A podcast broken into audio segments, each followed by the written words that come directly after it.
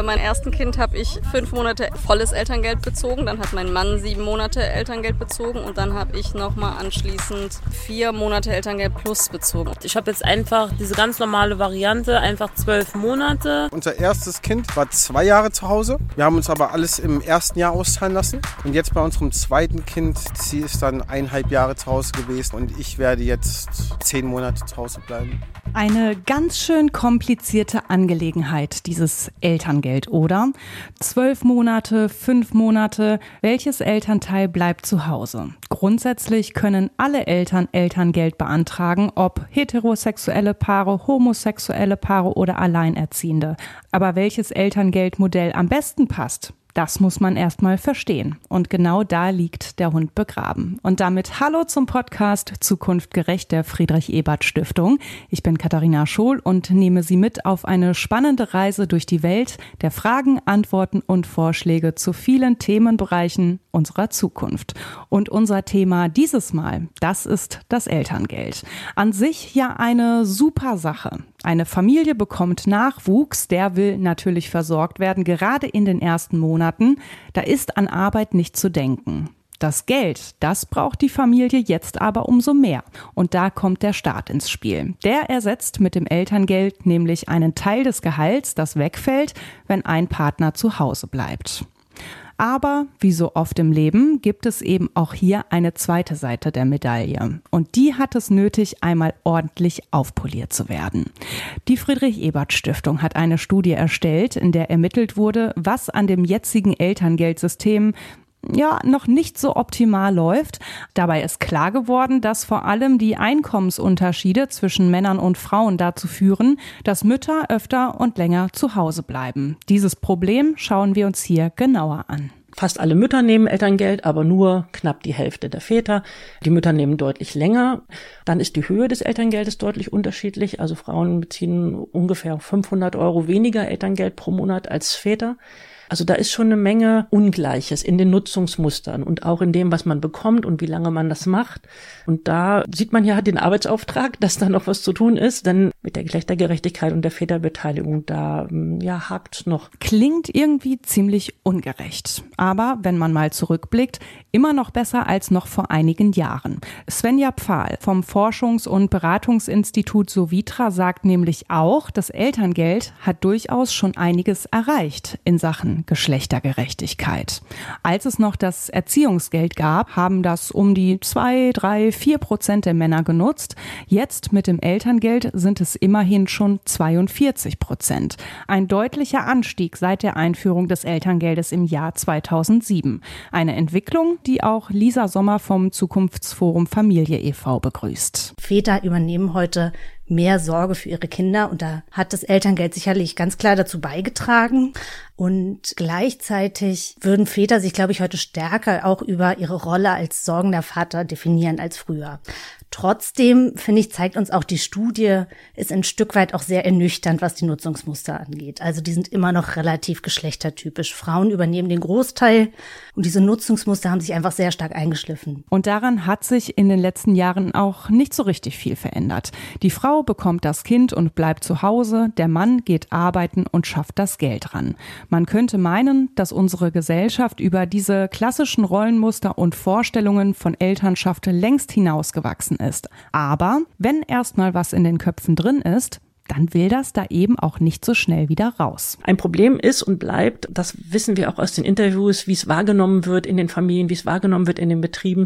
Es ist ein asymmetrisches Grundmodell. Das heißt, es wird eben ständig so formuliert, es gibt zwölf Grundmonate und wenn der zweite mitmacht, dann gibt es noch zwei extra, sind dann 14. Also natürlich ist es nicht wahr. Es ist aber auch nicht richtig, wenn immer nur gesagt wird, ja, die beiden Partnermonate, die der Vater nehmen kann. Das stimmt einfach nicht. Der Vater kann sieben Monate nehmen, der kann neun, der kann zwölf Monate nehmen. Alles ist möglich möglich, aber die permanente Wiederholung auch in allen Unterlagen, in Medien, in, einem, in den Gesprächen, das ist nicht hilfreich, also für die Aufklärung und die Information. Das heißt, dieses Grundmodell muss anders formuliert sein und unser Vorschlag dazu ähm, ist, zu sagen, warum ist es nicht ein Grundmodell, was von sieben plus sieben ausgeht? Also so ist es formuliert, so wird es dargestellt, so wird es kommuniziert, das ist der Anfang. Wenn Eltern das nicht so machen wollen, dann können sie beantragen, sozusagen Monate sich gegenseitig zu übertragen. Sieben Monate bleibt die Mutter zu Hause Hause, sieben Monate der Vater. Das wäre nicht nur gerecht, sondern schafft auch den Raum für unbezahlbare Erfahrungen. Als Vater zu Hause bei dem Kind zu sein, bedeutet nicht Verzicht, sondern die Chance, das eigene Kind bei den ersten Schritten ins Leben zu begleiten. Das sieht auch Falk Becker, Blogger und Podcaster zu familienpolitischen Themen und Vater von zwei Kindern so. Er hat sich die Elternzeit mit seiner Frau geteilt und möchte mehr Männer dazu ermuntern, die Arbeit auch mal Arbeit sein zu lassen. Wenn ich die Elternzeit nicht genommen hätte, wenn ich nicht alleine mit meinen Kindern zu Hause gewesen wäre, dann hätte ich wahrscheinlich nicht verstanden, dass das ein Fulltime-Job ist sondern es ist einfach wichtig zu verstehen, was der andere in der Zeit, in der er sich um, der er Care-Arbeit leistet, tut äh, und das wertschätzen zu können. Und das kann man meines Erachtens nur, wenn man das selbst mal gemacht hat. Falk Becker und seine Frau leben das von den Studienmachern angestrebte gleichberechtigte Modell. Leider noch immer ein Einzelfall. Aktuell ist unser System immer noch überwiegend asymmetrisch. Bedeutet, im Durchschnitt bleibt die Mutter 13,6 Monate zu Hause, der Vater hingegen nur 3,3 Monate. Der Vorschlag eines ausgeglicheneren Modells, nicht nur für Falk Becker, sondern auch für Lisa Sommer eine Idee mit Zukunft. Ich denke, die Partnermonate, wie sie ja gerade noch heißen, auszuweiten bis zu einem 7 plus 7 Modell würde sicherlich dazu beitragen, auch mal so ein neues Leitbild zu schaffen. Also, dass es eben nicht typischerweise ist, dass Mütter zwölf Monate übernehmen und Väter nur zwei Monate. Ich denke, dass heute viele Eltern ganz selbstverständlich davon ausgehen, dass das Elterngeld nur durch ein zwölf plus zwei Muster sozusagen nutzbar ist. Also alleine das würde, glaube ich, schon zu einem Wandel beitragen. Ich glaube, dass es grundsätzlich Sinn machen würde, die verpflichtenden Monate zu erhöhen für Väter. Also, dass man auf ein mindestens auf ein 10 plus 4 Modell ausweicht. Ich glaube auch, dass es helfen würde, dass man Elterngeld nicht parallel auszahlt. Also dass, dass es so diese Reiseurlaubsmonate, wie man immer so schön sagt, sind, sondern dass Väter tatsächlich auch mit ihren Kindern alleine zu Hause sind. Und das kann aber nur einhergehen, dann doch mit einer gewissen finanziellen Komponente, weil es einfach das Problem gibt, dass Väter sich mehr Elternzeit nicht leisten können. Und wer sich die Aufgaben teilt, der bekommt ein Geschenk. Die Partnerschaftsbonusmonate sind, so Pfahl, einer der interessantesten Aspekte des Elterngeldes, weil Paare hier eben mit zusätzlichen Monaten bzw. zusätzlichem Elterngeld belohnt werden, wenn sie sich die Betreuung der Kinder gleichberechtigt teilen. Nur wird das noch immer kaum genutzt, auch weil es vielen Eltern gar nicht bekannt ist. Es muss also mehr Werbung und Aufklärung her. Theoretisch alles machbar. Praktisch muss da dann aber doch noch einmal über den Tellerrand hinausgeblickt werden. Denn warum ist es denn so, dass es hauptsächlich die Frauen sind, die nach der Geburt zu Hause bleiben? Wir haben gesehen in den letzten Jahren und Jahrzehnten, da wurden politische Weichen gestellt für eine bessere Vereinbarkeit mit dem Elterngeld, aber auch mit dem Ausbau der Kinderbetreuung. Und gleichzeitig ist es aber so, dass Regelungen weiter bestehen, die eben genau das Gegenteil tun, nämlich Anreize setzen für ein Familienernährermodell. Und diese Regelungen führen eben auch dazu, dass just für viele Frauen, also vor allem Ehefrauen, es sich gar nicht lohnt, Arbeitszeiten auszuweiten oder überhaupt eine sozialversicherungspflichtige Beschäftigung aufzunehmen. Wir wissen zum Beispiel aus der Studie, dass eine partnerschaftliche Nutzung des Elterngelds wahrscheinlicher wird, wenn der Einkommensabstand zwischen den PartnerInnen geringer ist. Heißt konkret formuliert, Frauen verdienen nach wie vor weniger als Männer. Wollen wir also, dass sich Väter und Mütter die Aufgaben gleichberechtigt teilen, muss zunächst an der Gender Pay Gap gearbeitet werden. Solange Frauen und Männer nicht wirklich gleichgestellt sind und gleich gut verdienen und gleich gute Berufsentwicklungschancen haben im Beruf, ist das ja keine wirklich freie Entscheidung, wer, wer arbeitet und wer zu Hause bleibt, weil man ja immer von verschiedenen Ausgangspositionen startet. Das Elterngeld ist eine Einkommensersatzleistung. Es wird also geschaut, wie viel Geld hat Person XY vor der Geburt verdient und von dieser Summe bekommt sie dann einen Teil vom Staat in Form des Elterngeldes ausgezahlt. Wer mehr verdient, bekommt also auch mehr Elterngeld. Das heißt im Umkehrschluss, die Person, die weniger verdient, bleibt länger zu Hause, sonst lohnt es sich finanziell nicht. Und es sind in den meisten Fällen eben die Frauen, die zu Hause bleiben. Wir müssen die Einkommenschancen von Frauen stärker an die von Männern anpassen. Da darf es keinen Geschlechterunterschied mehr geben. Wir müssen gucken auf der Gegenseite, dass es noch viel, viel einfacher, normaler, akzeptierter wird, dass Männer auch Teilzeit arbeiten. Weil ohne dass die Männer auch von, sag ich mal, Überstunden runtergehen, werden die Frauen ja auch nicht mehr machen. Also es ist natürlich immer eine Waage oder eine Balance in einem Paar. Und wir müssen an beiden Enden arbeiten, dass die Frauen gut im Beruf stehen, gut verdienen, gute Chancen haben und dass der Mann auch reduziert und abgibt und im, im Care-Bereich mehr übernimmt. Ein zusätzlicher Anreiz, die Elternzeit gerechter aufzuteilen, könnte über die Ersatzrate geschaffen werden. Diese gibt an, wie viel Gehalt während der Elternzeit ersetzt wird und liegt je nach Einkommen zwischen 65 und 67 Prozent und wird bei hohen Einkommen gedeckelt. Das ist ein Punkt, der uns auch schon den, von den Vätern in den Interviews ganz oft gesagt wurde. Wieso können nicht die, die es eigentlich vorbildlich machen, die es egalitärer machen, die es wirklich partnerschaftlich aufteilen, auch honoriert werden durch irgendwas. Und ein bisschen steckt davon in dieser Idee drin zu sagen, die Ersatzrate kann doch unterschiedlich ausfallen, je nachdem, wie ein Paar sich das aufteilt. Und man würde das unterstützen, indem man sagt, die ersten bis zu sieben Monate lang kriegt man eine hohe Ersatzrate. In dem Vorschlag, der auf dem Tisch liegt, sind es 80 Prozent Einkommensersatz. Aber ab danach, dann fällt die Quote runter auf 50 Prozent. So hat man über die Ersatzleistung schon immer einen Anreiz drin zu sagen, Leute, überlegt doch mal, ob es nicht vielleicht gleicher aufteilen wollt. Für viele Familien würde es sich durchaus lohnen, dieses Modell einmal durchzurechnen, gerade wenn das Geld nicht so locker sitzt und jeder Cent zählt. Und sind wir doch mal ehrlich, bei wem ist das aktuell nicht der Fall in Zeiten immens steigender Verbraucherpreise? Alles wird teurer, Strom, Lebensmittel. Das Elterngeld nimmt darauf allerdings wenig Rücksicht. Und vergessen wir an dieser Stelle auch die Corona-Krise nicht. Viele Familien haben dadurch zusätzliche Einbußen erlitten, sei es durch Teilzeit oder gar den Verlust des Jobs. Wir wissen, dass arme und armutsbedrohte Familien besonders gelitten haben und auch in Umfragen sagen, dass sie die Krise nicht gut überstanden haben. Und ich denke, diese Zeit, auch diese Krise hat auch für uns nochmal deutlich gemacht, was Familien brauchen, was auch armutsbedrohte Familien brauchen. Und ich finde, das lässt sich immer noch gut mit dem Dreiklang aus Zeit, Geld und Infrastruktur zusammenfassen. Generell gilt, Familien mit kleinem Einkommen brauchen mehr Unterstützung. Deshalb fordert das Zukunftsforum Familie auch, das Elterngeld für diese Familien zu erhöhen. Das Elterngeld und all die damit verbundenen Möglichkeiten mögen auf dem Papier zwar für alle gleich sein, die Realität ist jedoch eine andere. Die soziale Gerechtigkeit, da ist eben schnell zu sehen, wenn man sich die Datenlage anguckt. Es gibt ja verschiedene Bausteine im Elterngeld, dass die gar nicht wirklich für alle in jeder beliebigen Weise nutzbar sind, aus finanziellen Gründen. Das klingt erstmal gut, man hat die Basismonate, man kann Elterngeld Plus machen, man kann die Partnerschaftsbonusmonate in, in Anspruch nehmen. Aber es ist eben auch da, das unterschiedliche Erwerbseinkommen vor der Elterngeldphase entscheidet ganz stark darüber mit, wie man es macht. Also die, die besser verdienen, äh, haben mehr Wahlmöglichkeiten und können sich auch zum Beispiel häufiger fürs Elterngeld Plus entscheiden. Wahlmöglichkeiten bietet das Elterngeld in der Tat reichlich. Mal ganz unabhängig davon, wie diese tatsächlich genutzt werden können.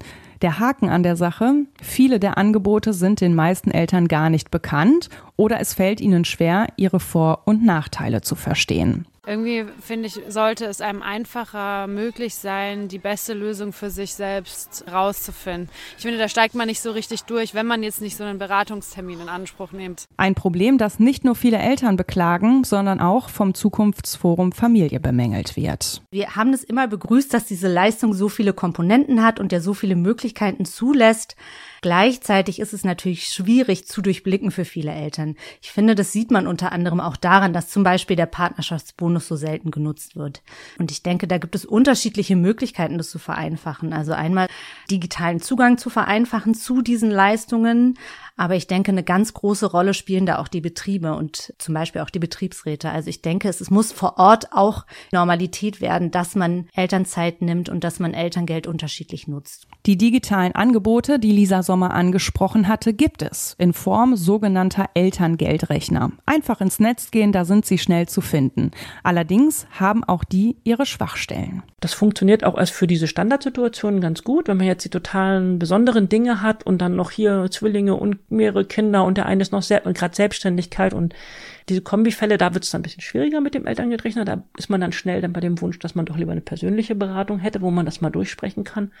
Aber ist auf jeden Fall ein ganz wichtiges Einstiegsangebot. Ausnahmen bestätigen die Regel und wer nicht in die Standardschublade passt, wird mit den digitalen Angeboten nicht wirklich weiterkommen.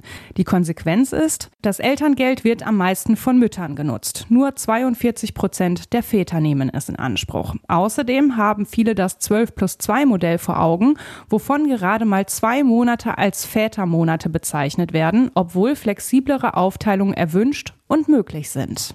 Gäbe es die Möglichkeit, sich persönlich beraten zu lassen, mit einer Person die individuellen Bedürfnisse zu besprechen und auf dieser Basis gemeinsam die beste Lösung zu finden, sähe die Welt schon etwas anders aus. Hier kommt aber schon der nächste Haken. Denn Beratungspersonal ist wie in vielen anderen Bereichen auch nicht immer ausreichend verfügbar. Und das wirkt sich nicht nur auf das Beratungsangebot aus, sondern auch darauf, wie lange es dauert, bis ein Elterngeldantrag durch ist und das Geld tatsächlich fließt. Das kann gut und gerne schon mal bis zu sechs Monate dauern. Auch eine Sache, für die viele Eltern kein Verständnis haben. Ich würde mir natürlich auch wünschen, dass es so ganz einfach wäre, ein DIN A4-Zettel, man füllt ihn aus und schon ist alles geritzt. Aber es ist halt eine Einkommensersatzleistung. Und das alles durchzurechnen, ist halt komplex. Wer hat wie viel vorher verdient? Gibt es eventuell Sozialleistungen, die berücksichtigt werden müssen? Das muss erstmal ermittelt werden, ganz individuell von Fall zu Fall. Und das ist eben nicht in einer Stunde getan. Trotzdem. Manchmal steht uns die deutsche Bürokratie da schon im Wege. Nicht nur bei der Antragsstellung, sondern auch, wenn diese bereits eingetütet ist. Etwas mehr Lockerheit wäre manchmal angebracht, wünscht sich auch Svenja Pfahl. Es gibt natürlich so viele Ausnahmen und Einzel- und Sonderfälle und da glaube ich, da würde ich mir manchmal wünschen, dass es im Zweifel ein bisschen verständnisvoller und für den Antragsteller entschieden wird. Ja, also wenn man dann krank geworden ist, wenn was weiß ich nicht, eine Firma insolvent gegangen ist, wenn man dann sein Zeitkorridor doch nicht einhalten konnte dass da nicht ein bisschen mehr Verständnis für die Vielfalt des Lebens sozusagen da ist und dass man da nicht auch mal sagen kann, komm, das war so geplant, aber es kam auf der Betriebsseite einfach anders. Also da kann man ganz bestimmt auch mal eine pragmatische Lösung finden. Eine egalitäre Arbeitsteilung und gleichberechtigte Nutzung des Elterngeldes, gleiches Gehalt für Frauen und Männer, soziale Gleichheit, eine einfachere Abwicklung, die Studie der Friedrich-Ebert-Stiftung hat gezeigt, wie eng all diese gesellschaftlichen Strukturen miteinander verwoben sind. Es reicht nicht aus, sich einfach das Elterngeld vorzuknöpfen. Es muss sich generell etwas ändern. Das schätzt auch Vater Falk Becker so ein. Ich glaube tatsächlich, dass es so ein Dreiklang ist aus Arbeitgebern, Politik, die Rahmenbedingungen setzen muss und den, den, den Männern selbst. Also natürlich, Politik muss es schaffen, Rahmenbedingungen zu setzen, damit Elternschaft nicht völlig unattraktiv wird. Arbeitgeber müssen Eltern vermitteln, dass es möglich ist, gute Arbeit zu leisten und Karriere zu machen, obwohl man Vater ist. Und es liegt natürlich auch an den, an den Vätern oder werdenden Vätern selbst. Also man muss sich natürlich fragen, was, was möchte ich, was ist mir wichtig oder wie will ich diese Vaterrolle leben? Die Welt hat sich verändert, Familien haben sich verändert, es gibt neue Krisen, die bewältigt werden müssen. Darauf müssen wir reagieren. Und das bedeutet eben auch, das Elterngeld, das sich seit seiner Einführung 2007 nicht grundlegend verändert hat, ins Jahr 2022 zu holen. Auch wenn das bedeutet, dass der Staat tiefer in die Tasche greifen muss.